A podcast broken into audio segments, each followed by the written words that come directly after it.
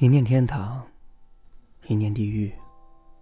恰如其分的欲望会成为人的动力，让人更好的去追求生活，追寻自己想要得到的东西。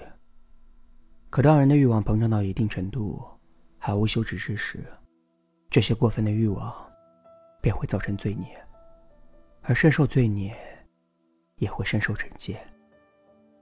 当然，这样的说法本身有点因果论的含义。在我们东方信仰佛教的国度，信徒皆信因果，罪由因生，果由己成。在天主教中，由于过度膨胀的欲望而导致的罪行，被定义为七种，统称为七宗罪，分别为傲慢、嫉妒、愤怒、懒惰、贪婪、暴食及色欲。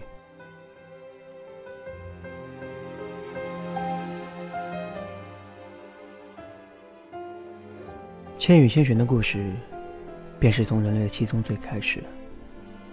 千寻的父母在搬家之时，知道车开错了方向，却也不愿意掉头沿着原路回去，重新寻找正确的道路。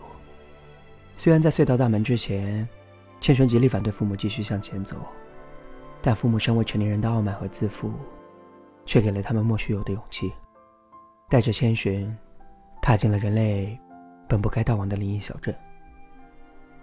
白天的小镇寂静无声，街道上没有一个行人，只有千寻一家。许是因为舟车劳顿，千寻的父母在小镇入口就闻到了饭菜的香味，于是他们循着香味到了一家唯一开着门的餐馆。但此时，餐馆的主人并不在。千寻的父母因为忍受不了饥饿和美食的诱惑。开始了一发不可收拾的暴食。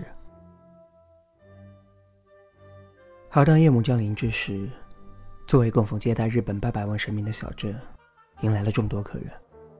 受到惊吓的千寻想唤醒父母，一起离开这里一小镇。可当千寻回到餐馆时，见到的却是由于暴食而变成猪的父母。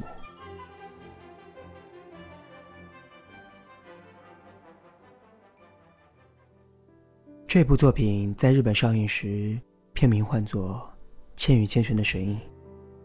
神隐一词带有浓郁的日本民俗特色。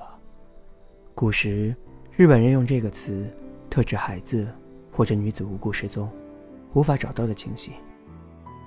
日本是一个信奉多神论的国家，日本文化中拥有众多神明，山川河流、草木飞禽皆可为神。神隐一词有着被神明藏匿的意味，而除了日语之外的其他任何一国语言译名，都难以找到合适的词来诠释神隐一词。在中国上映时，索性就直接去掉了神隐一词，译作千与千寻。一个人的名字，涵盖了此人在这世间的种种。可一个人若是连自己的名字都失去了，便也表示，这个名字所代表的一切往昔岁月，都已失去意义。全新的名字，也意味着全新的开始。放下过往种种，开始接受一个全新的自己。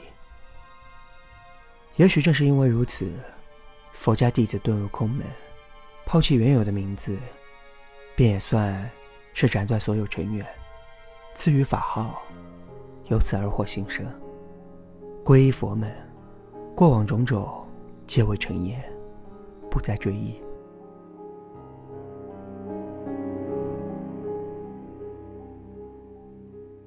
千寻为了能在这座灵异小镇上生存下来，从一个娇生惯养的小女孩，变成一个坚强的少女。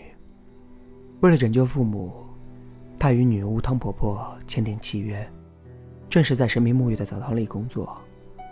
因为在这个灵异之地生存的规矩，便是没有工作的人，只能被变成猪，然后成为神明精怪的口粮。但也正是因为如此，千寻被汤婆婆夺走了原本的名字，改名为千。白龙说，在这里，名字一旦被夺走，就再也找不到回家的路了。因为你不知道自己是谁，从哪里来，要去往哪里。不过所幸的是，白龙一直记得千寻的名字，而名字能够唤醒记忆。看到这里时，忽然想到，如果有一天，生活在这世上的我们，忘记了自己的名字，失去了自己的过往，当周围的人冷漠麻木，只关心自己时，会不会有一个人冲出来，大声呼喊着我们的名字，唤醒那些沉睡的、永世不可忘却的往昔？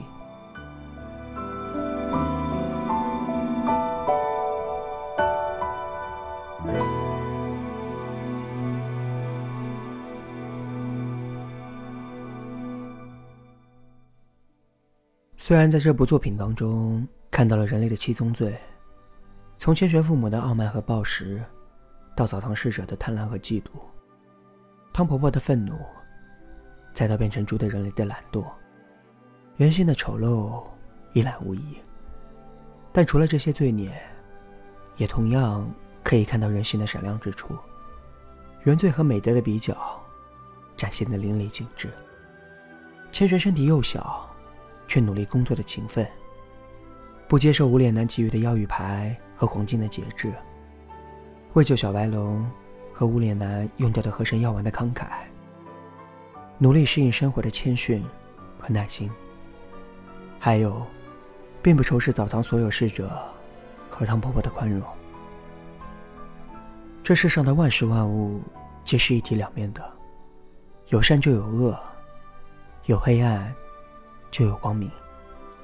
任何事物的存在，总有着它自身的理由，只不过看我们自己如何去看待它罢了。这就好像作品中的无脸男一样，无脸意味着完全是一张白纸，别人刻画什么，就会学到什么。千寻对无脸男礼貌、谦逊，所以作为妖怪的无脸男。才会一直对待千寻与众不同，而因为身在澡堂当中，看遍了人性罪恶，他便也被画上了不同的色彩。他吞噬了不少人，却也沾染了这些人的罪恶。就如同千寻说的那样，他待在这里会变得不好。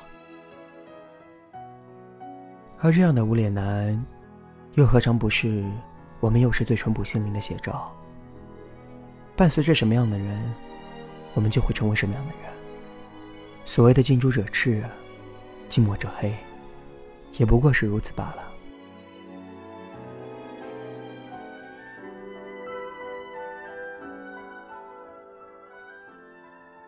当然，除了对于人性纠缠的描述之外，作品当中再一次提到了人与自然共生的话题。大雨倾盆之夜，来到澡堂清洗的神明。本被汤婆婆认为是腐烂神，但在千寻的极力帮助之下，才发现这所谓的腐烂神的真实身份，其实是河川主人，也就是河神。是人类往河泽水波当中倾倒的各种工业废物和垃圾，才让原本清明的河神变得腐烂、肮脏不堪、臭不可闻。但当千寻帮助河神恢复真身之时，河神并没有报复身为人类的千寻，反而给予千寻礼物作为答谢。自然给予人类无限的包容，而作为一直索取不休的我们，又该以怎样的态度和行为去回馈于自然？影片的最后是无声的告别，千寻努力拯救的父母，终于获得自由，重新变身成人。穿越幽深的隧道，便也跨过了那条人类本不该越过的界限。千寻与正早见琥珀主约定，将来还会再见。可真的还能再见面吗？作为一条已经被人类建筑物填平的河川之主，白龙早已经失去了安身立命之所，又怎么再与千寻相见呢？白龙，正早见琥珀主，我记住了你的名字，你可一定要找到回家的路。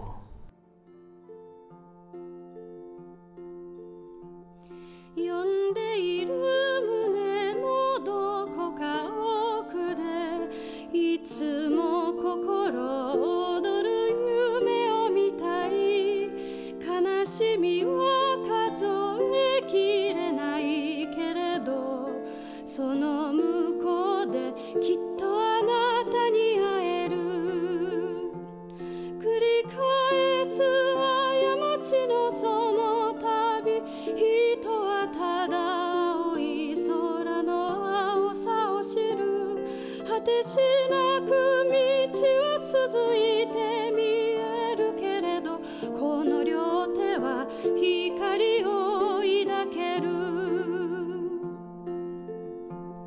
さよならの時の静かな胸。ゼロになるか体が耳を澄ませる。